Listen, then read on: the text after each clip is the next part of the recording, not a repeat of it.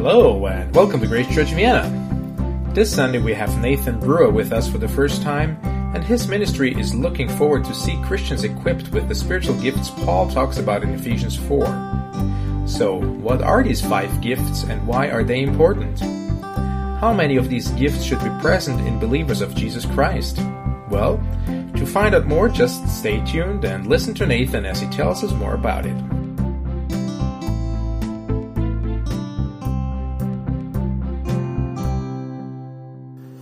Beautiful day outside. We still have a little bit of summer um, in the uh, middle of September here. That's nice.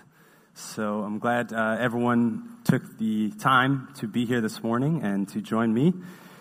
Um, I'm excited to be here. Uh, I count it as a privilege to be able to speak into the body of Christ in Vienna, and no matter which local church.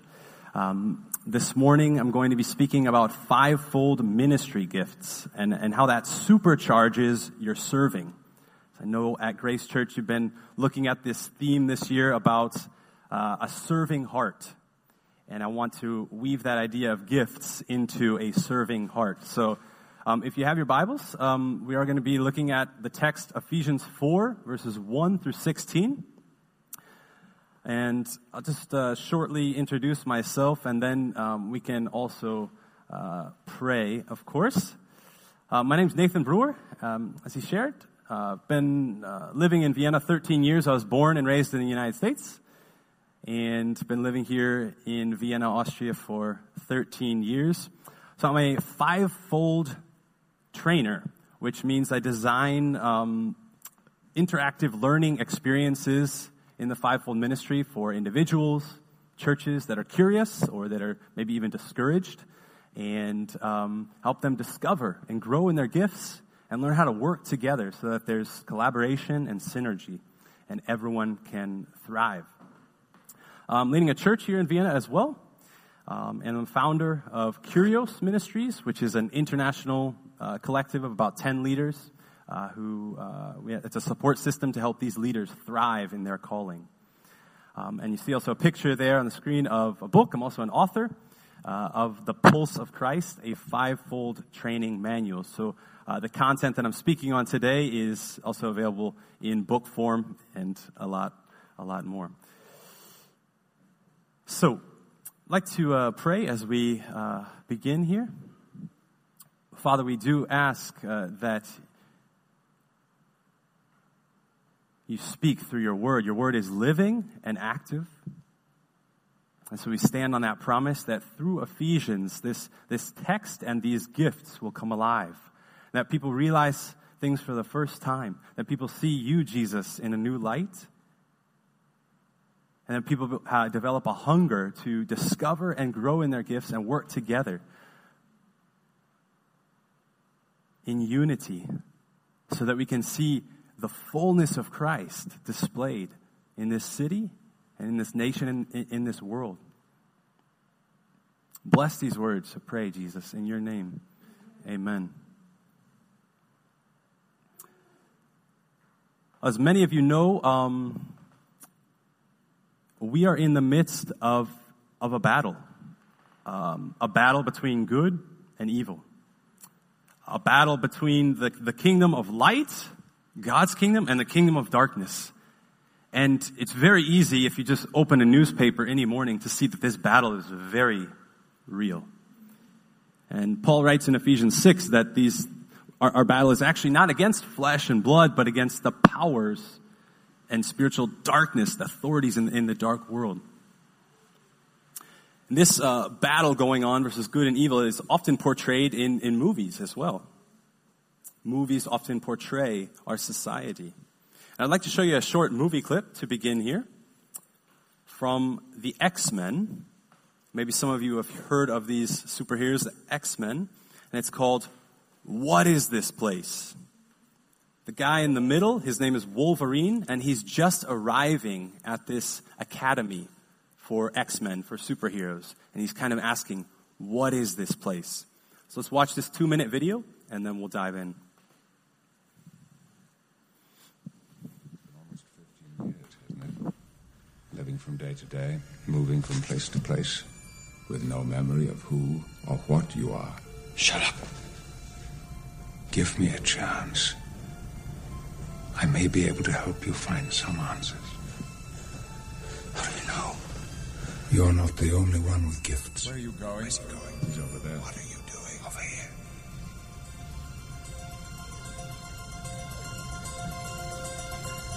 What is this place? Anonymity is a mutant's first defense against the world's hostility. Hey, no power! To the public, we're merely a school for gifted youngsters. Cyclops, Storm, and Jean were some of my first students. I protected them, taught them to control their powers, and in time, teach others to do the same. The students are mostly runaways, frightened, alone, some with gifts so extreme that they've become a danger to themselves and those around them. Like your friend Rogue, incapable of physical human contact, probably for the rest of her life. And yet here she is, with others her own age, learning, being accepted, not feared.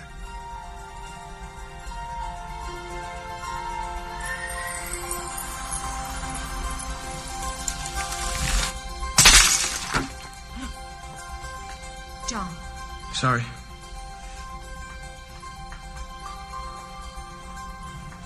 I'm Bobby. What's your name? Rogue. What'll happen to her? Well, that's up to her. Rejoin the world as an educated young woman, or stay on to teach others, to become what the children have affectionately called X-Men. Welcome to Mutant High. But the school is merely our public face. The lower levels, however, are an entirely different matter.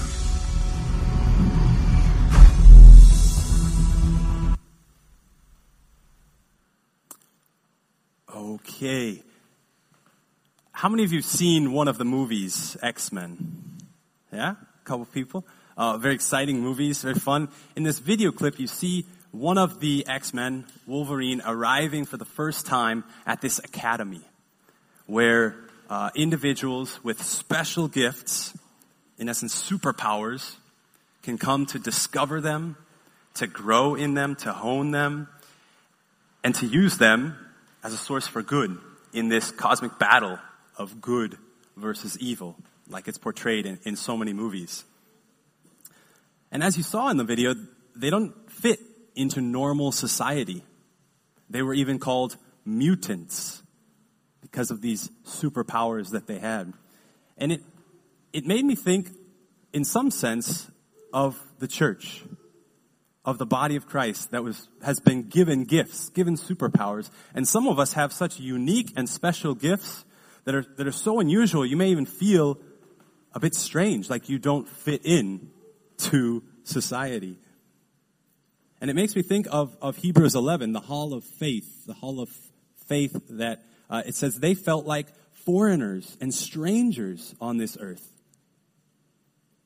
There's a quote by C.S. Lewis who said, If I find in myself desires which nothing in this world can satisfy, the only logical explanation is that I was made for another world. And this really fits to us as Christians because Philippians 3:20 says we are citizens of the kingdom of heaven, another world. And sometimes we just feel like we don't fit in here. And so as we dive into this theme of, of, of spiritual gifts, fivefold ministry gifts that are superpowers for us as believers, I want to just encourage you that your gift is unique, your gift is special, your gift is needed, and it's even essential in the body of Christ. So, for this battle in this world of the kingdom of light versus the kingdom of darkness, we need power. We need to be empowered with gifts. So, what if you had a superpower? What if you had a superpower given to you by Jesus to make a supernatural impact in people's lives as you gather as the church and as you scatter throughout the week into the world? What if, like the, the X Men Academy, the church could be more like Academy where gifts are discovered and trained and honed and released. Training could be offered. You, as I mentioned, as Grace Church, you guys have been looking at a serving heart over the year. And that's an excellent theme. Our, our character as Christians should be known as uh, one that have servant hearts. But we also know that we're called to be much more than just nice, kind Christians. Our serving should actually change the world. And in order to have that supernatural element to, to change the world, we need this power. We need this power. Power that will supercharge our serving. So I want to speak today about how these uh, fivefold ministry gifts will supercharge our serving. How do unity, fivefold diversity, and maturity lead to the fullness of Christ? So the question is, what, what are these five gifts that Jesus gave to the church? And why are these important for the church and the world? How do these gifts supercharge our serving? And how do unity, diversity, and maturity lead to the fullness of Christ? Next slide. What is, in general, the purpose of spiritual gifts? I would define it like this that the goal of, of all spiritual gifts is to supercharge or empower you to serve others for the purpose of building up the church and to make an impact in the world flowing out of a motivation of love. And when expressed correctly, spiritual gifts will always point to Jesus. Not how good I am or my gift, but it will always point to Jesus and give him the glory. So there's several passages in scripture that talk about spiritual gifts. 1 Corinthians 12, Romans 12, Ephesians 4 are the main three. And we're going to be focusing uh, today on Ephesians 4.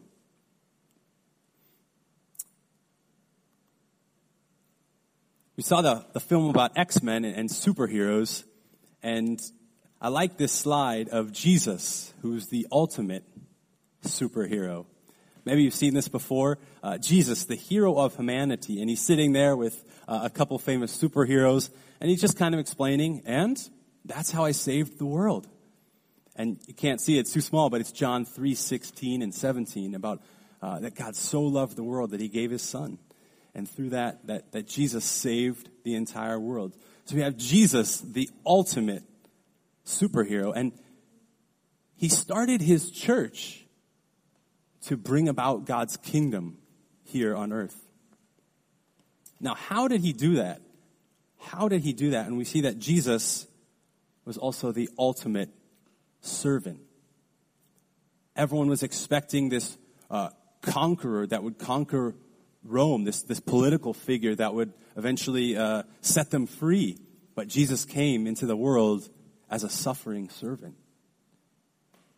And uh, in our church, we're going through the book of Mark, and maybe the key verse in the book of Mark is, is chapter 10, verse 45.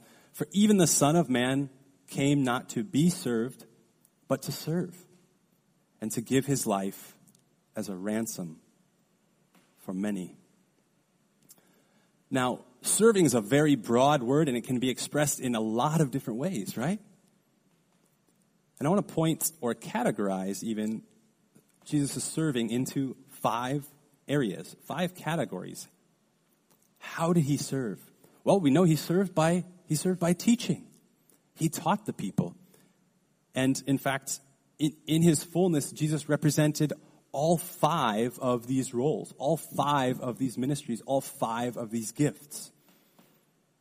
He served the people apostolically. He was the first apostle sent by the Father to start a, a discipleship movement. And he's labeled as an apostle in Hebrews 3.1. He served the people prophetically, being a faithful prophet, a faithful representative of the Father and of the Father's heart. It's uh, in, in Luke 24 19. He served the people evangelistically. He, he physically embodied the good news. He was the good news. In John 5:39 and he was a shepherd, the good shepherd. John 10. 1 Peter 5 4. And he was the teacher with unrivaled authority. Mark 122 says there's the Pharisees and teachers of the law and scribes, but Jesus taught with a different level of authority.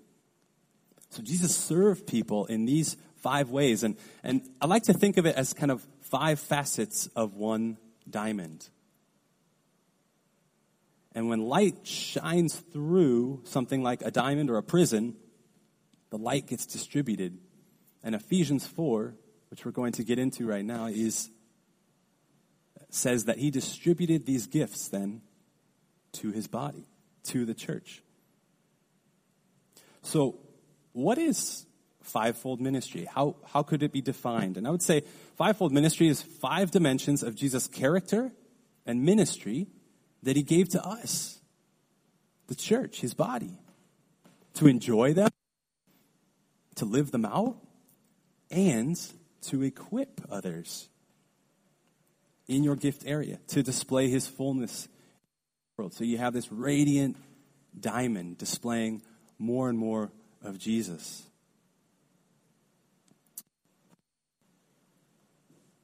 So, getting into the text now, Ephesians 4, you can divide verses 1 through 16 into, into three key words.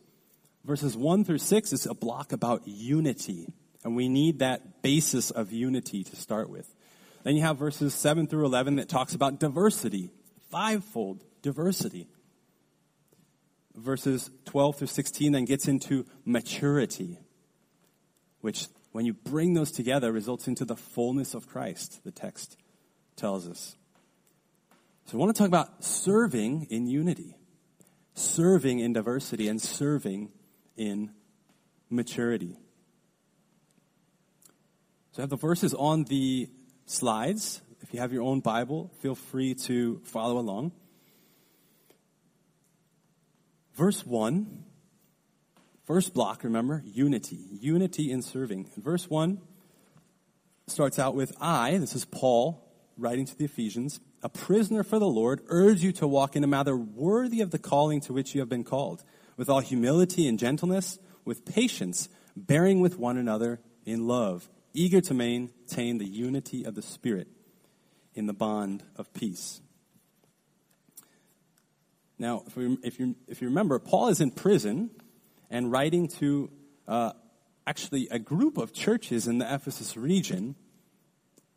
And he's encouraging them. If you, if you remember the context of, of, of chapter 3 of Ephesians, Paul makes it clear that the whole body of Christ is to unpack this mystery of the gospel, this mystery of the gospel of the kingdom.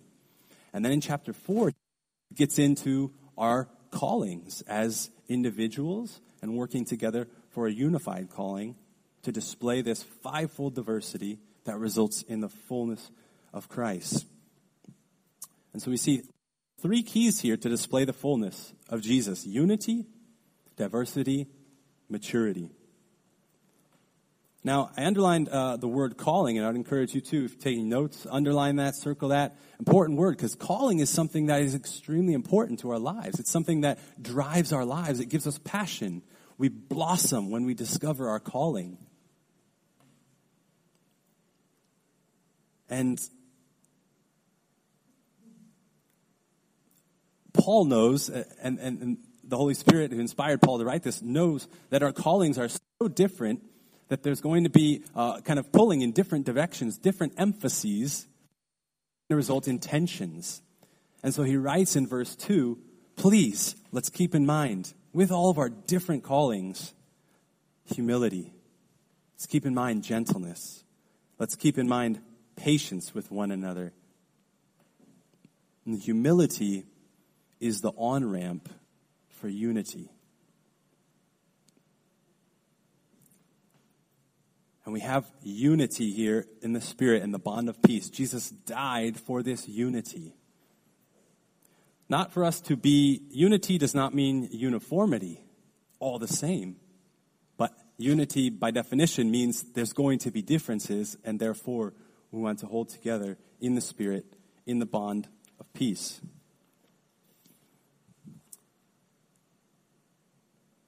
after Paul establishes this basis of unity, Oh, I'm sorry. Um, continuing in verses 1 through 6, there's one body and one spirit, just as you were called to the one hope that belongs to your call. One Lord, one faith, one baptism, one God and Father of all, who's over all and through all and in all. So, whenever you see repetition in your Bible, that should make you aware. The writer and the Holy Spirit is trying to make us aware of something important. And we see here that the word one is repeated over and over and over. In fact, seven times, which is the number of perfection and completion in the Bible. So we're looking at complete and perfect unity by orientating our faith, orienting our faith on these seven coordinates. These should give us this strong basis of unity. In essence, the writer is also saying we want to start um, with this strong basis of unity so that we can provide a platform for diversity.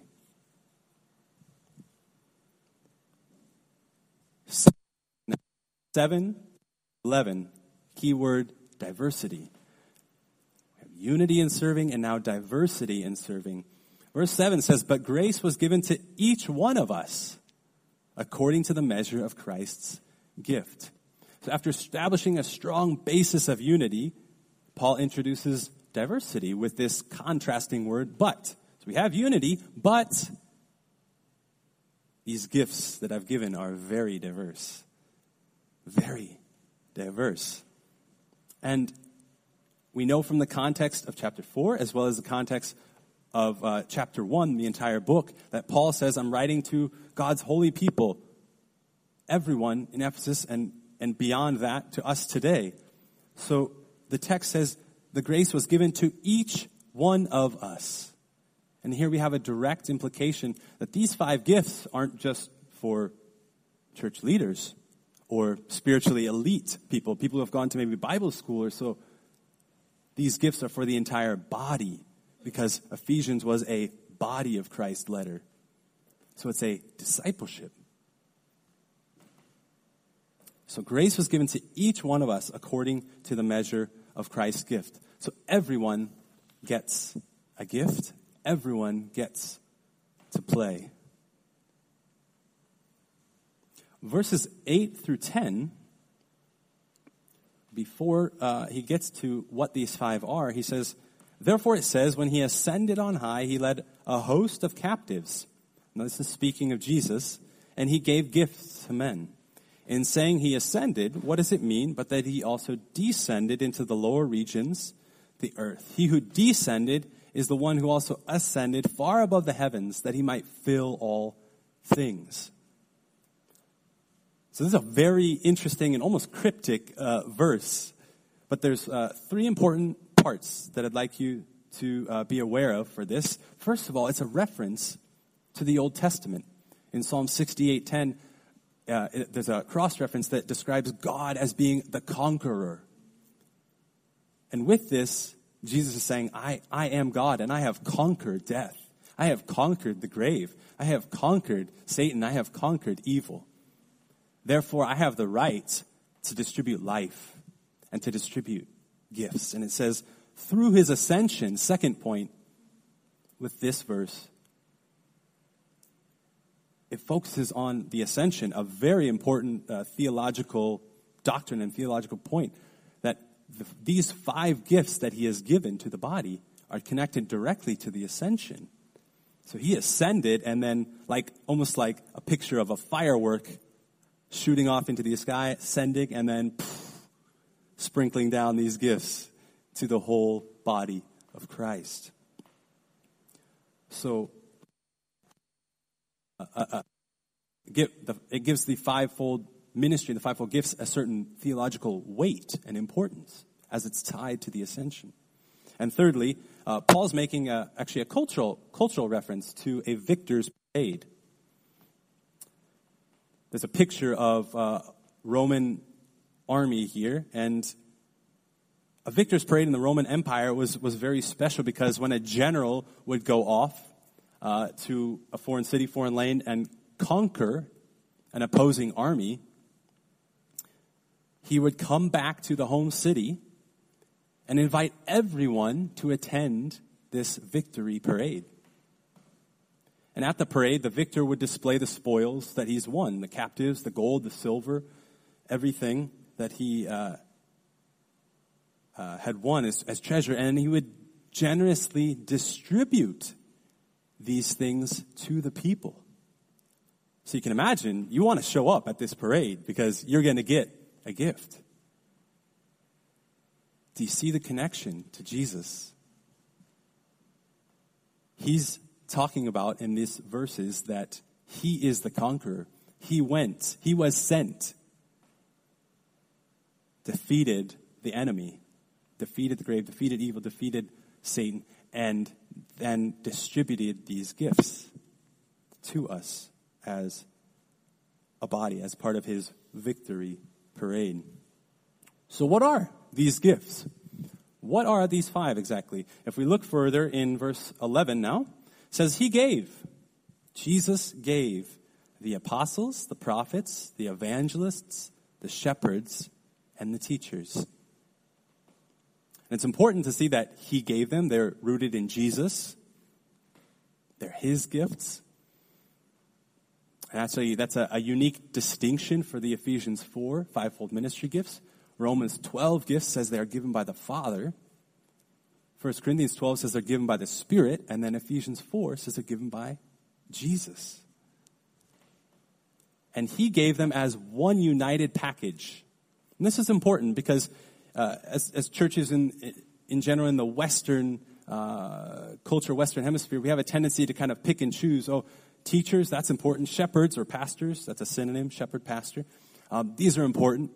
And yeah, evangelism, that's good. We need evangelists to reaching people, but prophets, that's, that's kind of strange. I don't know where to begin with that. Or apostles, they've died out, or I, I can't understand. But from the text, from the grammar, it says these are given as one package or not at all. so we have the choice to accept, embrace, cultivate all five as part of our inheritance as a church. So, what are these five? How, how could you define them? If we go to the next slide, uh, let's say apostolic individuals are gifted uniquely by Jesus to innovatively start new ventures in new places, inspiring expansion of the kingdom of God.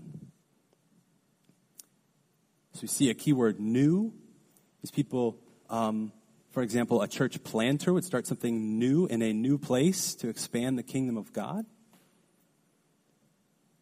And these gifts, these five, supercharge our serving, as I've been saying. So, apostolic individuals are supercharged with expanded impact. If you're taking any notes, you could write the word impact, because they serve the body with new ideas, uh, a, a vision for something new, like you see in the picture there, kind of looking out for a new vision, and they have an incredible strategic overview of things, strategic thinking, and are always thinking expansion. They're pioneers.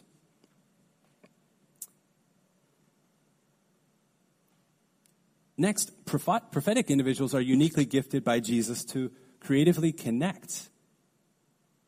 Connect to and express the Father's heart, inspiring faithfulness to the Father and justice in the world. Prophets throughout the, the entire Bible were always saying, repent, right? Come back to the Father. Be faithful to the Father. And they would stand for justice. So, prophets are supercharged with, with passion for the Father's heart. And this supercharges their serving. They have so much passion for the Father's heart, and that's expressed through worship or through prayer or through taking a stance against injustices in this world, as we heard uh, one prayer request this morning. Justice is important in this world because justice is important to my Father. Thirdly, evangelists, they're uniquely gifted by Jesus to powerfully proclaim the good news of the gospel. The gospel of the kingdom. There is a new king. Jesus is king, and he has begun a, a kingdom. And this inspires repentance, people to turn towards this king and, and salvation. And such individuals, as you see on the photo, are often very extroverted and they're at uh, events and parties, getting to know people, spending a lot of time with non Christians because they love to connect and, and just tell stories about the gospel. Tell a story that relates to the story of God. And evangelists are supercharged with, with excitement. If you, if you know an evangelist, you know they're excited about the gospel and they invite others into this kingdom story.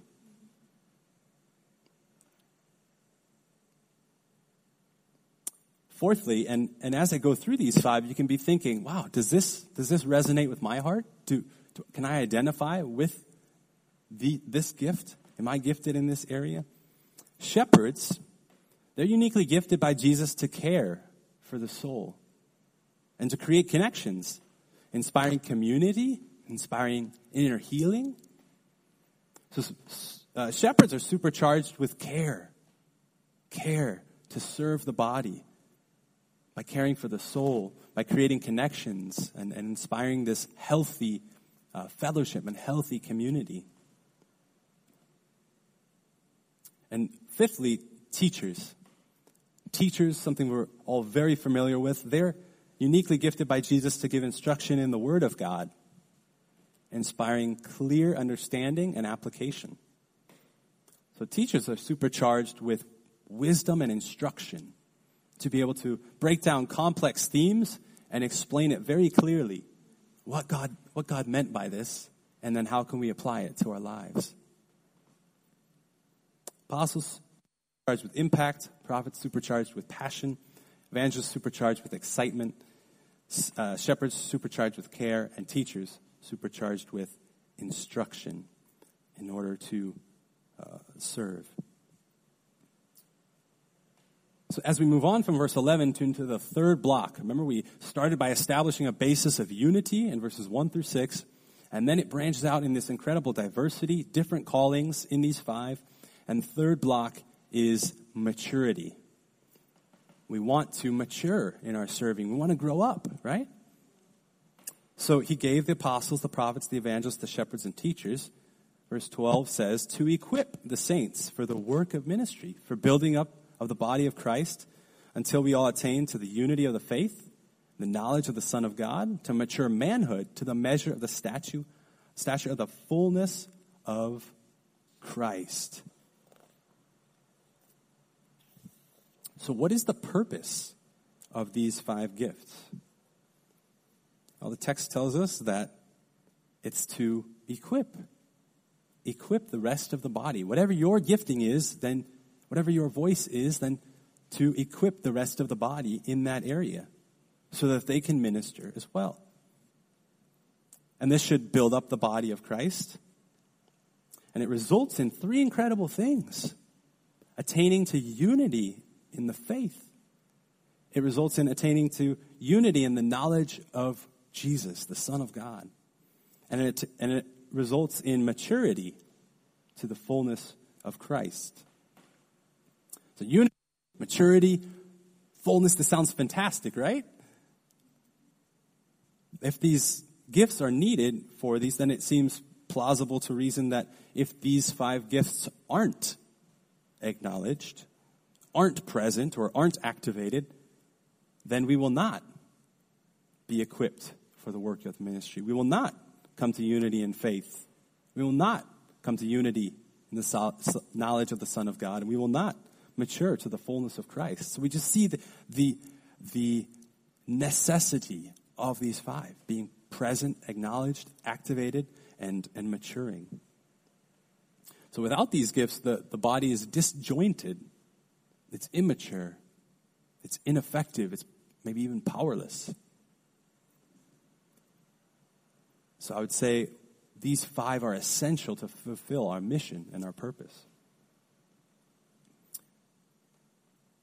We see in the next verse a few more benefits. It says, These gifts are given so that we may no longer be children, tossed to and fro by the waves and carried about by every wind of doctrine, by human cunning, by craftiness in deceitful schemes.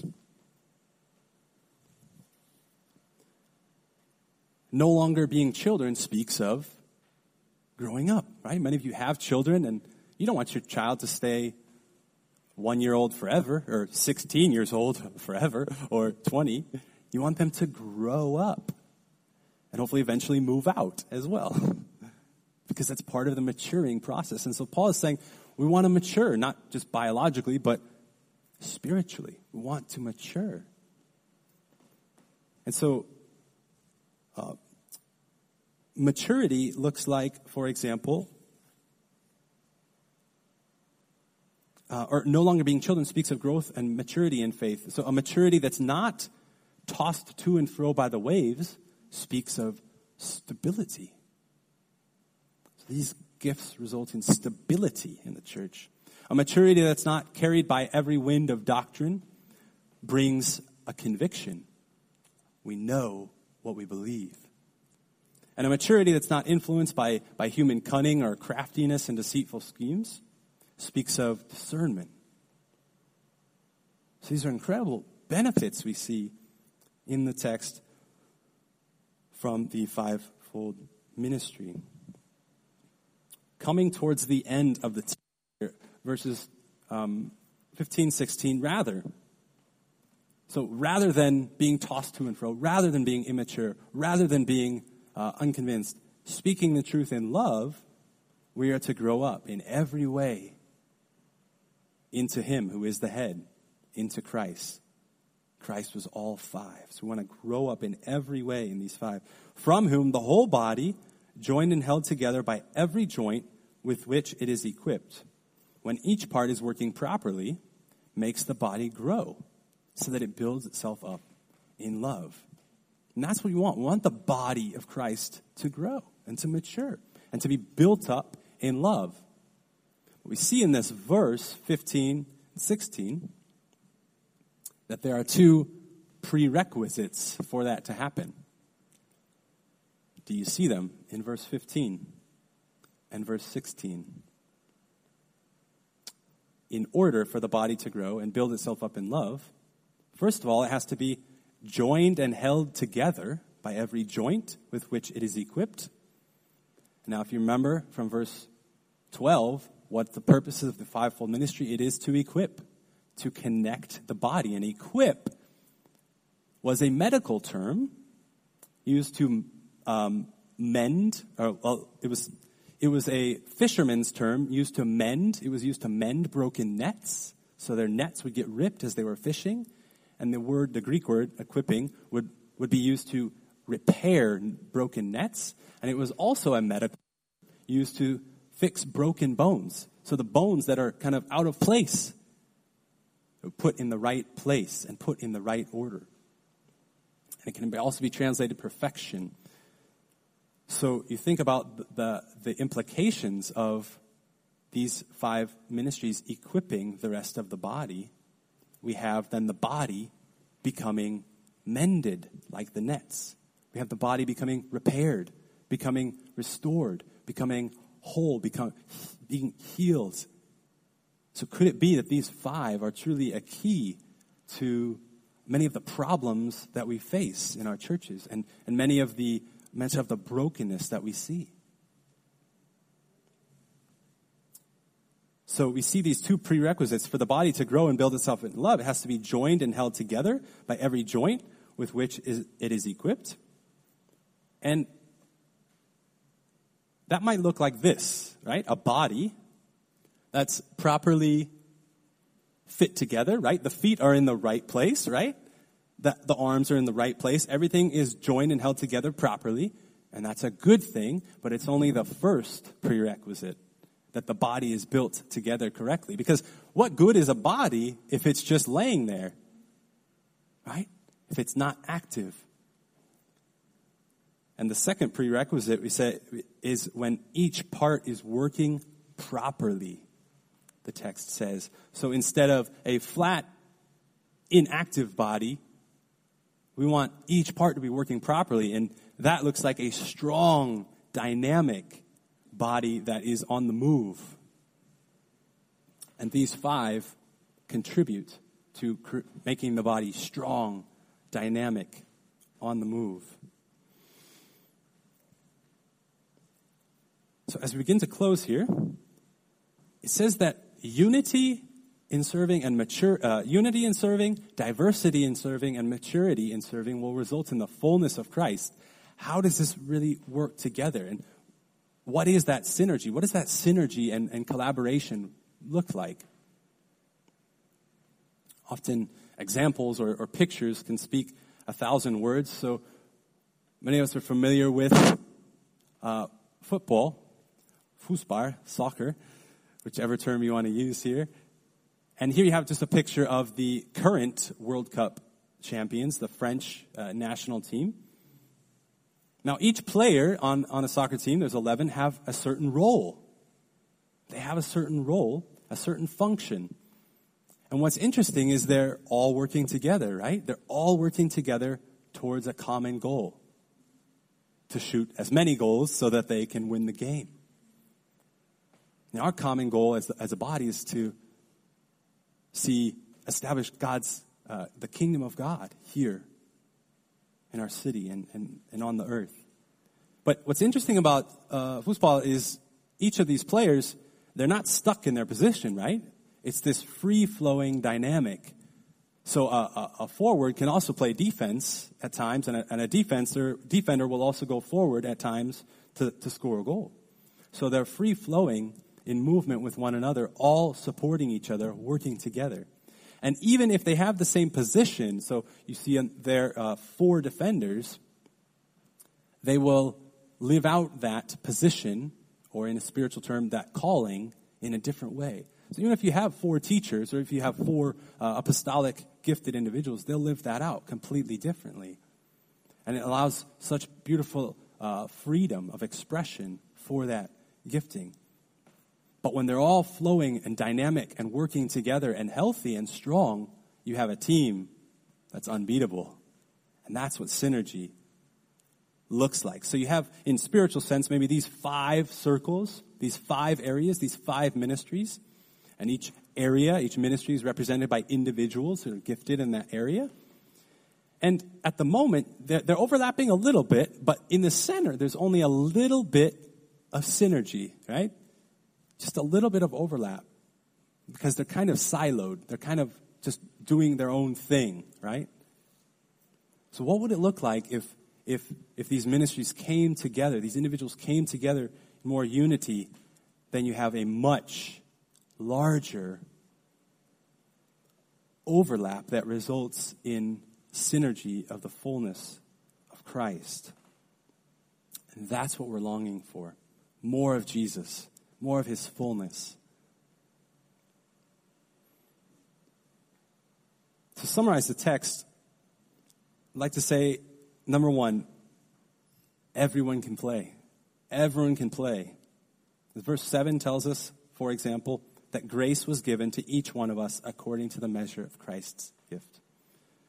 Number two, it's all about Jesus.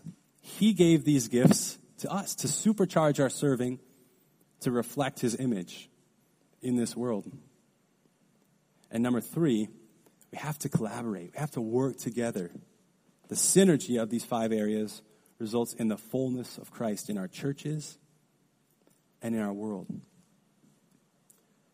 I hope this has given you a glimpse of a incredibly dynamic picture of what the fivefold ministry is and how these individual giftings supercharge your serving to serve the body, to serve others, out of a motivation of love to give Jesus glory. So, what could maybe a, a next step look like? I'd like to um, pray in closing and then give you two or three next steps. Jesus, we want to say thank you for giving these gifts. Thank you for being that conqueror who defeated death on the cross and defeated the grave by rising again. And in your ascension, you gave us these gifts. I pray that each and every person here, present and, and watching over live as well, would discover their gift and grow in maturity in the gifts. Thank you, Jesus, for these gifts. Thank you that they show us more of who you are, your beauty, your power, your passion. And that by living them out and, and equipping others, we can be more of you in this world. Thank you, Jesus. We praise you. We give you glory in your name. Amen. Amen. So maybe just a few short practical next steps. Um, the slide there. One would be actually a question, a question um, to ask each other as as we uh, have fellowship afterwards, and just as you're going, and in the future times you cross paths. Um, one indication of what gifts we have is is that the body kind of confirms it. So asking the question to other people, what which of those five do you see in me? Which of those five do you see in me? Which has has Jesus gifted me with. And of course, that's not the end all result or answer and, and the only way to discover it, um, but that is one factor. So asking this question. Um, from my side, some potential next steps would be um, live workshops. We can do live workshops like the X Men Academy, where we discover, we'll do practical exercises to discover which of those gifts you have, practical exercises to grow in those. There's a lot of interaction with questions and answers. Um, those can be uh, workshops. Um, that can also be outdoors. Developed an outdoor experience uh, where it's kind of a team building thing for a church. Um, also outside, lastly, on uh, on the table outside, um, I've written a, a, training manual on this topic: why the fivefold ministry is important, and what are practical ways to grow in it. And if you are interested, you can pick up a training manual uh, outside on the table. Love to answer any questions afterwards. Uh, I'll be here for a little while. Um, love to pray for you. Uh, however, I can serve, I'll be blessed. So thank you for letting me share the word this morning. And I hope it was a uh, powerful word that gave you a better glimpse of how these gifts can supercharge your serving. Thank you.